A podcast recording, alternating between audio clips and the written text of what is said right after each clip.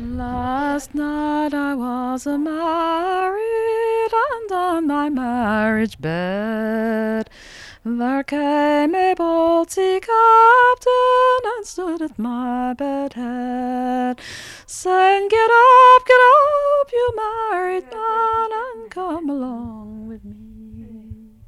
The cold, cold coast of Greenland and the sperm whale fishery.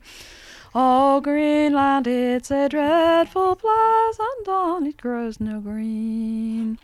It's a cold inhabitation for a lover to be in, where the ice and snow and sperm whales go, and the daylight seldom seen. Now the cold, cold coast of Greenland has torn my love from me."